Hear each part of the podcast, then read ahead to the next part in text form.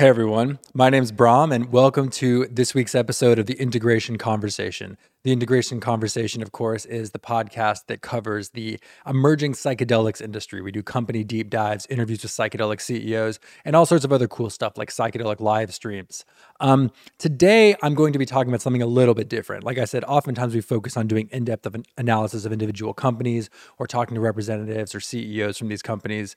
But I, I had a different idea for this week. So here's what it is uh, over the last week or so, I've been having a lot of conversations with people that aren't really familiar with the idea of psychedelics. And I've been sort of explaining it to them and trying to convince them that it's a good idea to get involved in the space.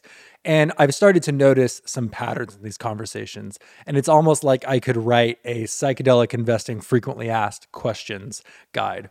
And so in this video, and this podcast episode, what I'm going to try and do is sort of distill down the common components of all of these conversations I've been having with people that that are not super intimately familiar with psychedelics or psyched- the psychedelic industry, and um, just put these things together to give sort of a broad overview of the psychedelic space and how I think about it. So here's some examples of some questions that are going to be answered in this episode. A big one is just what exactly are we investing in when we talk about investing in psychedelics? Some people think, oh, is, are we just talking about investing in another way to get high? What exactly is it? What is the market that we're going after? And the next question that follows from that is, what's the potential of that market? Like, how big could it really get? You know, how many multiples could I get on my money if I decide to get involved in this space? And then within this space, are there just one type of business? What are all the different, like, little subsegments that are going to be required to have a fully functioning psychedelic industry? Is it just drug development? Or is it just clinics? Are there other things? Um, that, that's another thing that I commonly have to explain. Another thing we might talk about is why is now the right time to get involved in psychedelics? You know, it's in investing, it's not enough to just be right. You have to be there at the right time. If you're too early or too late, you oftentimes lose out, even if you have the right idea. So, so why is now a good time to be involved in this thing?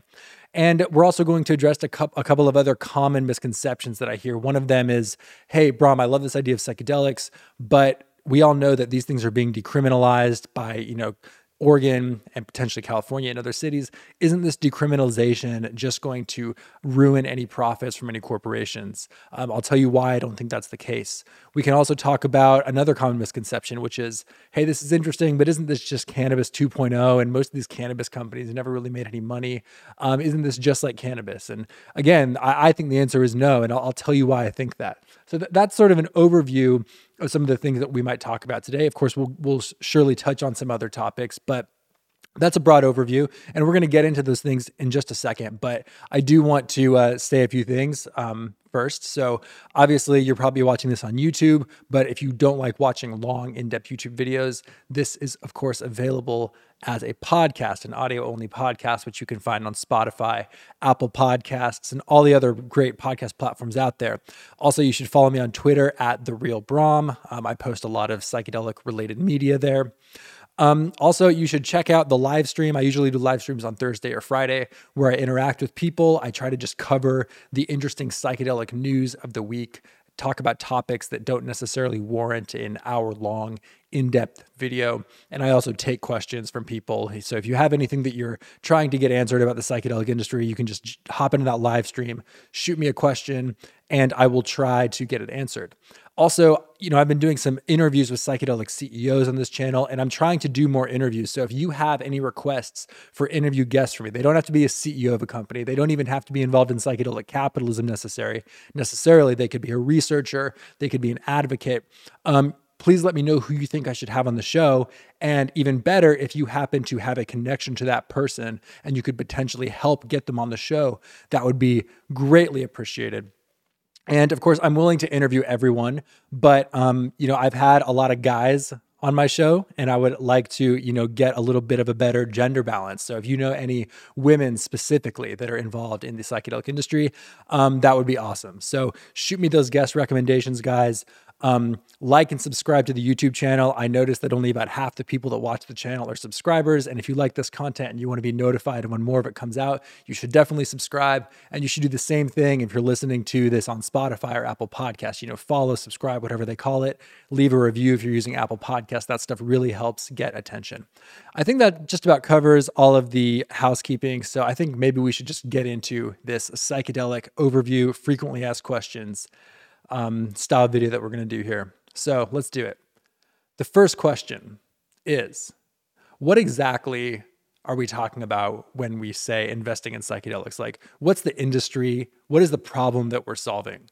I think that's not a lot of, not clear to a lot of people. I had a conversation with a guy the other day, and for the first 10 minutes of the conversation, I think he thought I was just talking about selling drugs to people at Burning Man. Um, and I had to sort of clear up that misconception. So the, the industry at large that psychedelics are a part of, at least psychedelics at this point in time, it, you're really talking about the mental health industry. And why is mental health important? Why is mental health a good industry to get involved with? Well, I am a data guy and I have some stats for you. So let me just look over here at my screen and I'm going to rattle off some stats. So it's pretty easy to argue that we're in a mental health crisis, not just in the United States, but in most of the developed world. So here's some stats that are specific to the US, but I think the numbers are pretty close approximations of what you might find in Europe or Canada. So 17% of all American adults are taking some sort of psychiatric drug at any given time. And psychiatric drugs, of course, include antidepressants, anti-anxiety medications, ADHD medications, um, and you know pretty much anything else that deals with you know your brain, your your psychology. 20% of people, so one in five of American adults, are currently diagnosed with some sort of mental illness.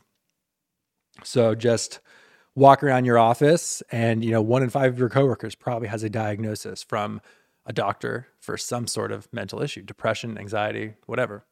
And if you think well hey that's not me i don't care well guess what? The odds of this happening to you over your lifetime are pretty bad. It's actually about 50% chance. So flip a coin if it lands heads you are going to be diagnosed with some sort of mental illness at some point in your life. So, this is something that affects a giant chunk of people. And let's talk about, you know, what, what is the impact of this? Is it, is it actually a problem? And the answer is yes. So there are real human costs and there are real economic costs. $20 billion spent on antidepressants, just antidepressants in the US alone every year. Mental health overall in the United States, about $280 billion on all mental health services. And in terms of economic costs, it's estimated that mental illness costs the world economy almost a trillion dollars in lost productivity a year. And if you think about it, this makes total sense. If people are not feeling their best, if people are depressed, if people are anxious, they might have a hard time getting up and going into work. And even if they do show up to work, they're not necessarily focused, they're not performing at their best. And so these things have a real financial and economic cost. And so the question is is like how are we currently treating these things? Because you know, just because a market is big doesn't mean it's necessarily a good one to get involved with. If there's already current solutions for the problems that that market is facing, then maybe it's not a good place to get involved. So, so let's look at how mental health is currently treated. Well, mental health is generally treated with this existing class of psychiatric drugs, SSRIs, benzodiazepines, that sort of thing. And let, let's look at what the numbers are around these drugs. So, oftentimes these things can be ineffective. Uh, a commonly quoted statistic that you'll see on the slide decks of a lot of these psychedelic companies is that one in three cases of depression are what is called treatment resistant. And what that means is that the patient has tried at least two existing treatments and hasn't found any relief. So think about that. One in three cases of depression, treatment resistant. And um, when patients go off of their antidepressant treatments, about a third of them end up becoming depressed again shortly thereafter. So it's like these things only work for the amount of time you're taking them. And even when they do work, they oftentimes come with very unpleasant side effects. So, for example, antidepressants are famously associated with weight gain and sexual dysfunction, especially in men, which is, you know, no one wants that. And if you look at anti anxiety drugs like Xanax, which, by the way, is the most commonly prescribed psychiatric drug in the United States last time I checked, these benzodiazepines like Xanax have a very high potential for abuse. You hear about people getting addicted to Xanax. You can even overdose on it. Um, and then when when we look at drugs that are targeting substance use disorder like alcoholism and you know opioid addiction, a lot of these drugs like Suboxone and methadone can become addictive themselves and people can get dependent on those. So they're sort of swapping out an addiction with another addiction, which admittedly is less harmful, but still not necessarily the ideal treatment. And if I really had to sum up what these treatments are like, I would sort of say that they're what you might call palliative instead of curative. And what that means is that they treat the symptoms rather than the underlying causes. And because of that, you generally have to keep taking these treatments for a long time, as long as the issue persists. Like you don't just take one dose of antidepressant and your depression's gone. You basically have to stay on it until the depression, the depressive period in life is over. And um, you know, it would be much better if we could like go in there and fix the root cause rather than just sort of, you know, making the patient like be okay with how they're feeling.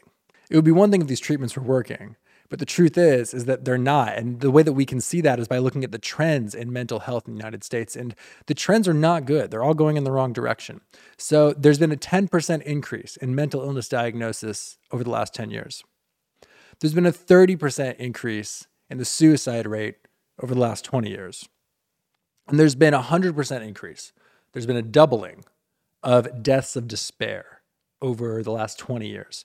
And if you're not familiar with deaths of despair, deaths of despair is sort of this catch all term that the CDC uses to talk about deaths that occur as a result of poor life choices and poor life circumstance. So, for example, um, drug overdoses, alcohol overdoses, um, diseases associated with excess alcohol consumption, like um, cirrhosis of the liver, and suicides all fall into deaths of despair. And these deaths of despair have doubled over the last 20 years. So hopefully what I've you know sort of explained to you here is that this mental health industry that's spending 280 billion dollars a year, it's that 280 billion dollars is not necessarily being spent effectively. So it's like we have this big market that's spending a ton of money on stuff that is not working that well. And if you ask, well, then if it's not working that well, why are they spending the money on it? Well, it's because the problem is so bad that people are willing to try anything. And to me, from a business perspective, that's an amazing opportunity because you know oftentimes you see these huge markets and they're spending billions on things but the things that they're spending the billions on are actually working well and solving the problems that people want them to solve but here these billions are being spent on something that is just not that effective but the problem is so bad that people are willing to just do anything they can that even has a chance of working. So, if a new paradigm can come in, if a new type of treatment can come in and offer something better than what's there, you have to think that a big percentage of that $280 billion spent every year on mental health care in the United States will go to that new paradigm shift. And of course, that new paradigm shift, at least what I'm proposing it is, should is, is psychedelics and psychedelic assisted therapy there is a massive and growing body of evidence that suggests that psychedelic assisted therapy is much more effective than traditional treatments at treating depression, anxiety, post traumatic stress disorder, substance abuse disorder, and all sorts of other mental issues with fewer side effects than these traditional treatments. And um, this is not a video where I'm going to go in depth on the research. That's something maybe for another time. You can look at that yourself. But um, the research is there and we're seeing psychedelics being used to treat things like depression and PTSD in just a couple of sessions. So rather than continuing to take your SSRI indefinitely, you take one or two large doses of psilocybin and your depression is gone for six to 12 months at a time. It's really a totally new paradigm shift. And so that's the market that you're going after, that $280 billion mental health market that is not currently being served in an optimal way. Okay, so now we understand sort of the broad market that psychedelics are attacking. But what types of businesses exist within that market? What types of businesses are going to need to exist in order for the psychedelic industry to, you know, fulfill its promise of potentially treating the one in five Americans that are currently diagnosed with some sort of mental health issue? Well, I have a whole list and I'm going to walk through them one by one. So the first thing, and th- this this makes up the majority of the companies that you're seeing that are publicly traded now, is uh, clinical research, specifically clinical research on existing psychedelics. So everyone knows that molecules like psilocybin, LSD, MDMA, ibogaine, we know that these things exist. But the research has to be done to validate their efficacy. And the research has to be done to prove to the governing bodies like the FDA that these are good treatments that are better than you know the SSRIs and the other substances that they're replacing. So you need companies that are doing clinical research on the existing molecules. And there are a lot of companies out there like that. But this so I think and this might surprise people this actually only makes up a small percentage of the overall companies that are going to eventually make up the psychedelic industry so another the next one is drug companies that are researching new chemical entities. And what is a new chemical entity? Well, what I'm saying is a psychedelic that hasn't been invented yet. Psilocybin, LSD, MDMA, they're all great, but they have some drawbacks. They take a long time to work. You know, psilocybin lasts for from four to six hours. The hallucinations can be quite intense. Um, and even after that four to six hours, you're not necessarily ready to like go back to work. You kind of need time to sit there and digest what just happened. So these are things that take a long time and are very intense. And I personally believe that, you know, 20 years from now, the most popular psychedelic will be something that no one today has even heard of. Um, and so there is going to be a big industry of companies that are researching new chemical entities that specifically new chemical entities that are psychedelic but are shorter acting than something like psilocybin and maybe have I'm not saying no hallucinogenic effect but maybe less hallucinogenic effect and maybe a hallucinogenic effect that is more consistent across different subjects. I think that's a massive market and um, you know, we have yet to see any players make any real progress in that space. But I think there's reason to believe that that's going to be a huge component of the psychedelic industry, especially as we look at longer time frames like 10 or 20 years. Of course, from an investing perspective, doing drug research on a new chemical entity is one of the riskiest things that you can do, right? Like the probability of success is very low. And so you're going to see a lot of companies burn tons of cash in, in this endeavor and they won't, you know, make it past phase one trials. So if you're going to get involved in psychedelic investing, you probably want to have exposure to companies that are doing new chemical entity research. But I would certainly not want to have a portfolio made up entirely of companies that are doing new chemical entity research. Of course, the next thing that's going to need to happen is that once these drugs are approved by the FDA, they're going to need to be manufactured and tested. And I think this is one that's really often overlooked. Um, but the truth is, is that a lot of these psychedelic drugs, they've they've been around for a long time, but they've been illegal for most of that time. And so most of the manufacturing methods are manufacturing methods that people have sort of figured out that they're able to do, you know, in their bathtub in some underground drug lab. Um, I don't know that we've necessarily figured out how to manufacture these drugs at scale in compliance with all of the regulations that the FDA and other countries' governing bodies will require. So there's probably going to need to be some innovation in manufacturing and testing these substances. And I think that there's a lot of potential IP that can be developed around that. So the next question is how are you going to deliver these drugs to patients? Well, I can promise you one thing. It is not going to be the case that you will walk into a Walgreens and they will hand you a prescription bottle full of psilocybin or LSD. Most likely, the FDA is going to require these substances to be done in some sort of controlled clinical setting under the supervision of some sort of licensed professional. And so, this is why you're seeing this boom in psychedelic clinics. You're seeing them everywhere. Um, and they're, they're popping up currently as ketamine clinics because ketamine is sort of the one legal quasi psychedelic molecule out there. Um, and of course, the smart ones have plans to convert to psychedelic clinics uh, as these treatments become legally available. One of the very interesting things that I've learned from both Ronan Levy and Doug Drysdale when I interviewed them is they both sort of commented on how there is a severe lack of clinical infrastructure.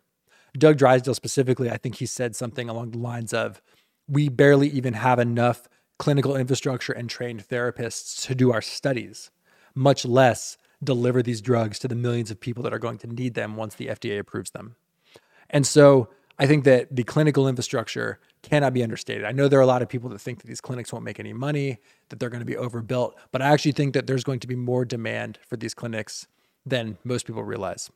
And the last category that it's important to talk about are the psychedelic accessories or the picks and shovels. And if you're not familiar with the term picks and shovels, what it it comes from this old saying that's like the only people that made money in the gold rush are the people that sold the picks and the shovels to the miners. So we're talking about companies that are not necessarily delivering the drugs or creating the drugs, but creating accessories that are used by those groups of people. So perhaps um, some sort of technology that helps identify whether or not a new chemical will hit the right parts of the brain to create a psychedelic effect. It could be something like a training program for therapists to get them certified into the delivery of psychedelic medicines. It could also be something like a music system that creates the optimal playlist for a psychedelic trip session, you know, personalized to, you know, the individual patient based off of their Spotify preferences or something. You know, music could make or break the psychedelic experience. And so you've got to think that, you know, at some point, these big networks of clinics are going to need to figure out how to get the right music in there. And someone's going to make a ton of money doing that. So these are all these weird little interesting ideas. Oh, another example of this picks and shovel might be an alternative delivery system for an existing psychedelic. So for example, instead of, you know, eating the mushroom or taking a pill, maybe someone creates inhalable psilocybin or maybe transdermal psilocybin with a patch. These are all sort of like psychedelic adjacent businesses that I think have huge potential. So that's sort of a compilation of all the different types of sub businesses that might exist within the psychedelic sector. But let's say you've identified a couple businesses that look interesting. How do you evaluate them and decide whether or not they're good investments? Well, there are a couple criteria that I've been thinking of lately. And the first one, this is should be pretty obvious, is the team. And the, I think the team is especially important when you're talking about a company that is doing some sort of research on like new chemical entities or something. You want to have a team that is really experienced in what they're trying to do. And again, like I said, especially important for the drug development companies. Maybe less so for a technology company because, you know, those are more general skills, but if you're looking at a company that's doing drug research on new chemical entities, you want a team that is made up of people that have prior pharmaceutical and biotech experience. All right, so the team is one thing. You also want to look at, you know, real protectable IP around psychedelics. So, for example, if you're looking at a business whose business plan is to grow mushrooms in a warehouse and they're not developing any unique farming methods or anything, you know, that may not necessarily be a business that you want to be involved in because there's there's nothing unique about that. You're churning out a commodity product and you don't really have any competitive edge. So you want to look for things that have real unique IP that can either be patent protected or is protected by some sort of like network effect or some sort of like brand equity or something. And um, I think it's also important to look for companies that have clear paths to revenue or some sort of exit. Um, you know, if you're looking at one of these small biotech companies that is doing new chemical entity research, you know, revenue is 10, 20 years away because it takes so long to get a new chemical entity turned into a drug. So you want to look for a company that maybe um, might be an attractive acquisition target for a larger pharmaceutical player. And if you're looking for a, um, at, some sort of smaller psychedelic accessory, you know, that is, you know, more revenue based and less acquisition based, you want to make sure that it actually has the potential to generate real revenue. So, you know, very simple things that I think are often overlooked. But what should you avoid? Well, one of the big ones is I think you want to avoid any businesses that have a model that might be threatened by psychedelic decriminalization or legalization. And we're going to talk about that more because I'm going to talk about why I don't think decriminalization threatens most business models, but there are certainly some business models that it does threaten. I think you also want to avoid any companies who claim that their edge is a patent that covers some fundamental aspect of psychedelic therapy. So, for example, if you have a company out there and their only edge or their only thing that they're talking about is how they have a unique patent on something like the therapist holding the patient's hand or a certain color of paint for the walls or some type of soft furniture to trip on, I don't think that those patents are going to hold up in court. And so you shouldn't really invest in companies that have like low quality sort of patent trolling as their primary, you know, edge that they're advertising. Another big thing that I'm seeing in the market lately is this new crop of very low quality drug research companies whose whole pitch is psilocybin for X, where X is some ailment that has no existing body of research or even anecdotes to suggest that psilocybin would be useful to treat it. Um, these are companies that are clearly riding the hype train. Oftentimes, you see this company. Um, companies like this will also have very low quality teams, and I think you just want to avoid companies that are like this. And um, this is more of a personal preference, but I think you want to avoid any companies that are pushing psychedelics in like a pseudo spiritual woo woo manner. Um, you know, maybe maybe that's a, a, wrong way to think about things because that stuff does reach a lot of people. But ultimately, I think that um, the future of psychedelics is like evidence based not tied up in you know new age spiritual hippy dippy type stuff that stuff can stay with the decriminalization crowd but in terms of you know money making businesses i think it's best that um it's best to stay away from that sort of stuff so the next big question why now? Why is now the right time to get involved in psychedelics? Like i said in the intro in investing you have to be right and you also have to be on time. You don't want to be too early or too late. Um, so there are a couple things that i think point to this being the right time for psychedelics.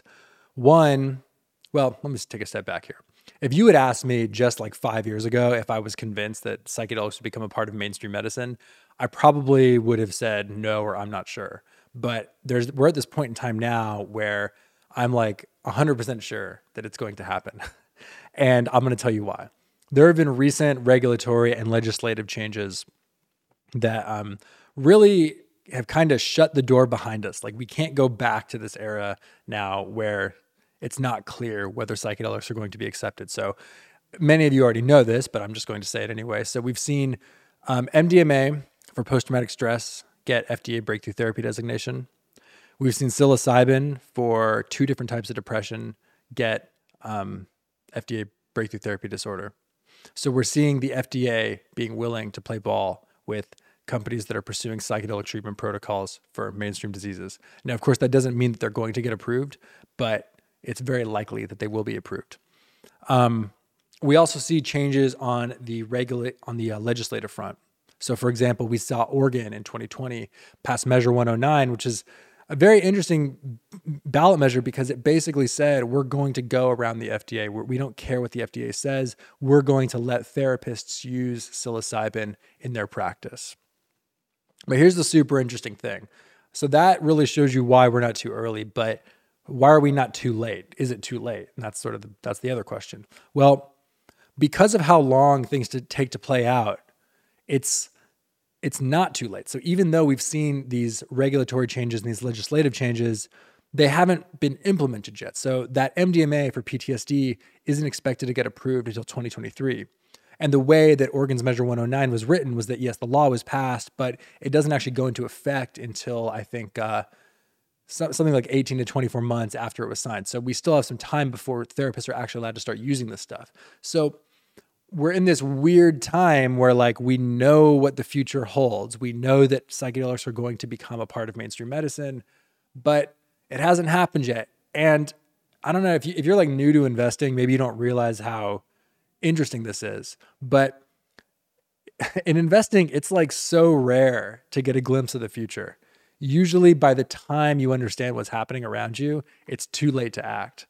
Um, and psychedelics, it really feels like one of those very rare times where you actually have an opportunity to get on board with a major paradigm shift before you know the train has left the station, so to speak.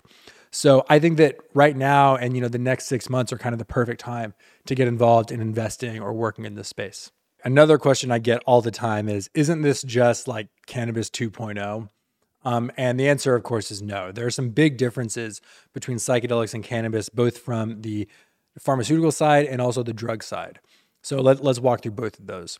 On the pharmaceutical side, cannabis and psychedelic molecules are very different. Cannabis is a very complicated substance. Um, there are multiple chemicals within cannabis that create the cannabis high when smoked. It's the the THC, the CBD, there are some there are a lot of different terpenes in there, and all of them together create this effect that gives you like the signature cannabis high. And um, as far as I understand it, attempts to create like synthetic cannabis products have been you know kind of so-so. There aren't using synthetic cannabis isn't a super popular thing, and that's probably for a reason. So I think that uh, when you compare that with psychedelics, what you see on the other hand is that psychedelic molecules are very simple. And even when you look at something like magic mushrooms, it's pretty well known that the psilocybin is really it. Like there's nothing else in the in the mushroom that interacts with the psilocybin to create the psilocybin high. Even Albert Hofmann, the guy that created LSD, many people don't know this, but after he uh, created LSD, a couple years later, he learned he figured out how to synthesize psilocybin, and he claims that even according to his own personal test, that there's literally no difference between the synthetic psilocybin and the psilocybin that you get out of the mushroom. So the point is, is that it's much easier to work on psychedelics pharmaceutically than it is to work on cannabis. And if you like dig deep down the psychedelic rabbit hole, you'll find that there are books like PiHKAL, written by um, Shulgin, where he describes, you know, recipes for over 200 different psychedelic chemicals that all work in very interesting ways. And so uh, that's why I think that the potential for these new chemical entities that are still psychedelic and yet maybe have a more manageable trip, a shorter trip, um, something that you know the more mainstream society might be willing to get involved with. Are are I, that's why I think there's so much opportunity there because it is actually possible to make pharmaceutical progress in psychedelics, whereas we haven't really seen that the same type of thing happen in cannabis. So on the pharmaceutical side, that that's one thing. Another thing to understand is just that cannabis and psychedelics are very different drugs to experience. I mean, cannabis is relatively well tolerated. It's very easy to do. You smoke it and it wears off in 45 minutes and you're back to normal. You don't need a guide. You don't need any sort of special preparation. And in order to get the medical effects of cannabis, which are generally thought of as like, you know, pain killing, rel- relaxation, you don't need much else than the cannabis, right? It's it's like it happens whether you want it to, to or not. You smoke the weed and the pain goes away. Um, but psychedelics, if you actually want to use psychedelics as a tool for change, you're talking about something very different than just smoking a joint. You're talking about a pre psychedelic experience therapy session where you work out with your therapist what your issues are and what you want to change. Then you're talking about the psychedelic experience, which lasts, you know, a whole day, basically.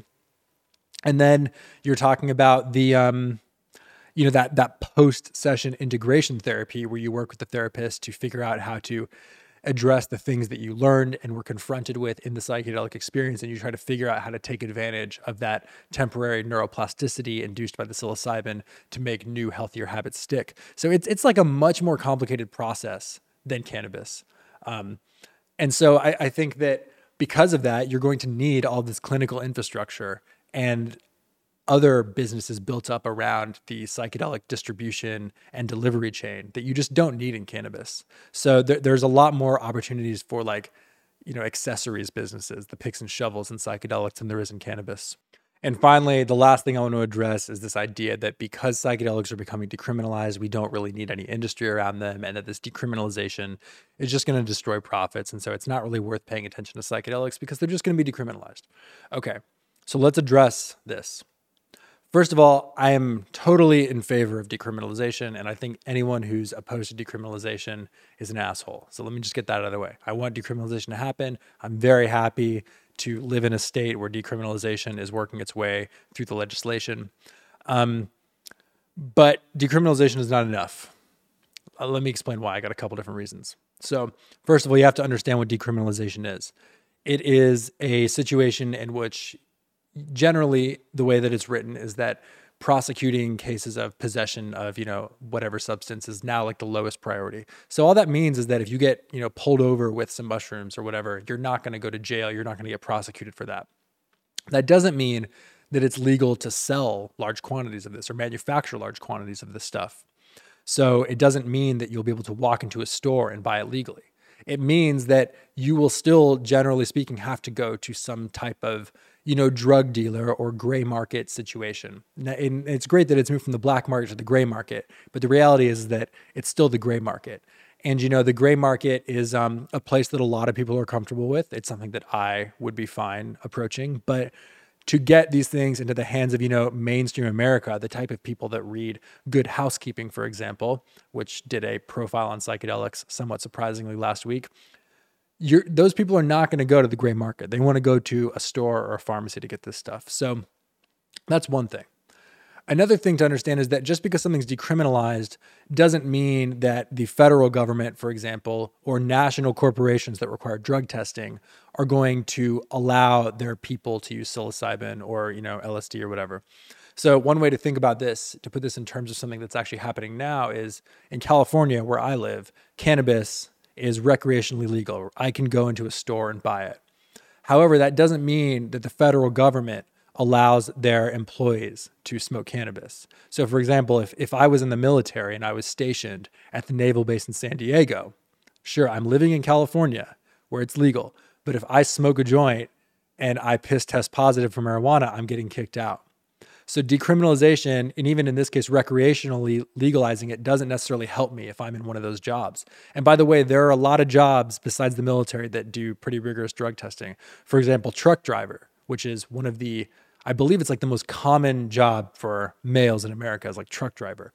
Those jobs dr- drug test pretty, you know, aggressively from what I understand. And um, decriminalization isn't going to help a truck driver or a military person or someone who works for you know any of these employees that were eh, employers that requires drug testing. In order for these people to be able to get access to you know psychedelic therapy it is going to need to be fda approved basically.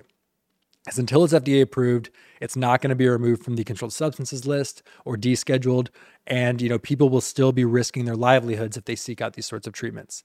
So you got to think that there's going to be a whole all of those people are not going to be going to the gray market decrim side. They're going to be going to the medical side. Um, another interesting thing about decriminalization is that if decriminalization does happen, the demand for psychedelic accessories, those picks and shovels, actually probably increases. So let's say that decriminalization happens. You could theoretically have a clinic, and maybe it doesn't say on the door that it's a psychedelic clinic. Maybe it does, but it's a place where it's a place that's designed to have trips and you're allowed to rent it out for that purpose. Now, that's kind of an interesting situation because now you have a business that is facilitating something that is decriminalized gray market, but the business itself is like a, you know, a white market business. So, I think that these psychedelic accessories, these picks and shovels companies that we're talking about, actually make more money as decriminalization increases in the country. And of course, you still might want a trip guide, you know, you because you don't want to do this alone. You might you might want a therapist that's trained in the psychedelic healing arts. And of course, we've only been talking about macro dosing so far, these high therapeutic doses. We haven't even touched on microdosing. And microdosing, I think, is very different because with microdosing, you don't really the precision measurements matter a lot more, right? If you if you just go a little bit too high on your microdose, now all of a sudden you're actually having a psychedelic experience when you're trying to drive to work. So not good. So I think microdosing decriminalization doesn't really help the microdose crowd because decrim doesn't mean that you're allowed to open a high grade um, precision manufacturing facility to create like precision dosed microdose tablets. That sort of thing is only going to be legal under you know recreational legalization or medicalization. So I think that um, you know decriminalization certainly doesn't hurt businesses that are targeting microdosing either. So I, I could kind of go on and on, but I think there are many counter arguments to this idea that decriminalization is just going to hurt profits. And that's why I think that companies that are taking a stand against decriminalization are ultimately just being short sighted and not thinking this through. Or maybe they know that their specific business model is going to be threatened by decriminalization and don't want any part of it.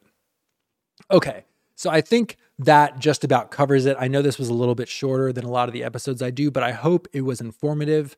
Um, you know, I didn't have a lot of time to prepare this episode. It, a lot of this was just kind of like off the top of my head based off of a rough outline. So I'm sorry if this seemed a little scatterbrained.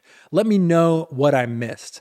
Is there something else that should always be brought up when you're explaining psychedelic investing to someone who's not necessarily familiar with it? Is there anything I said that you think I'm wrong about, something you disagree with? Let me know in the comments. I, I love trying to, you know, get to the bottom of these things.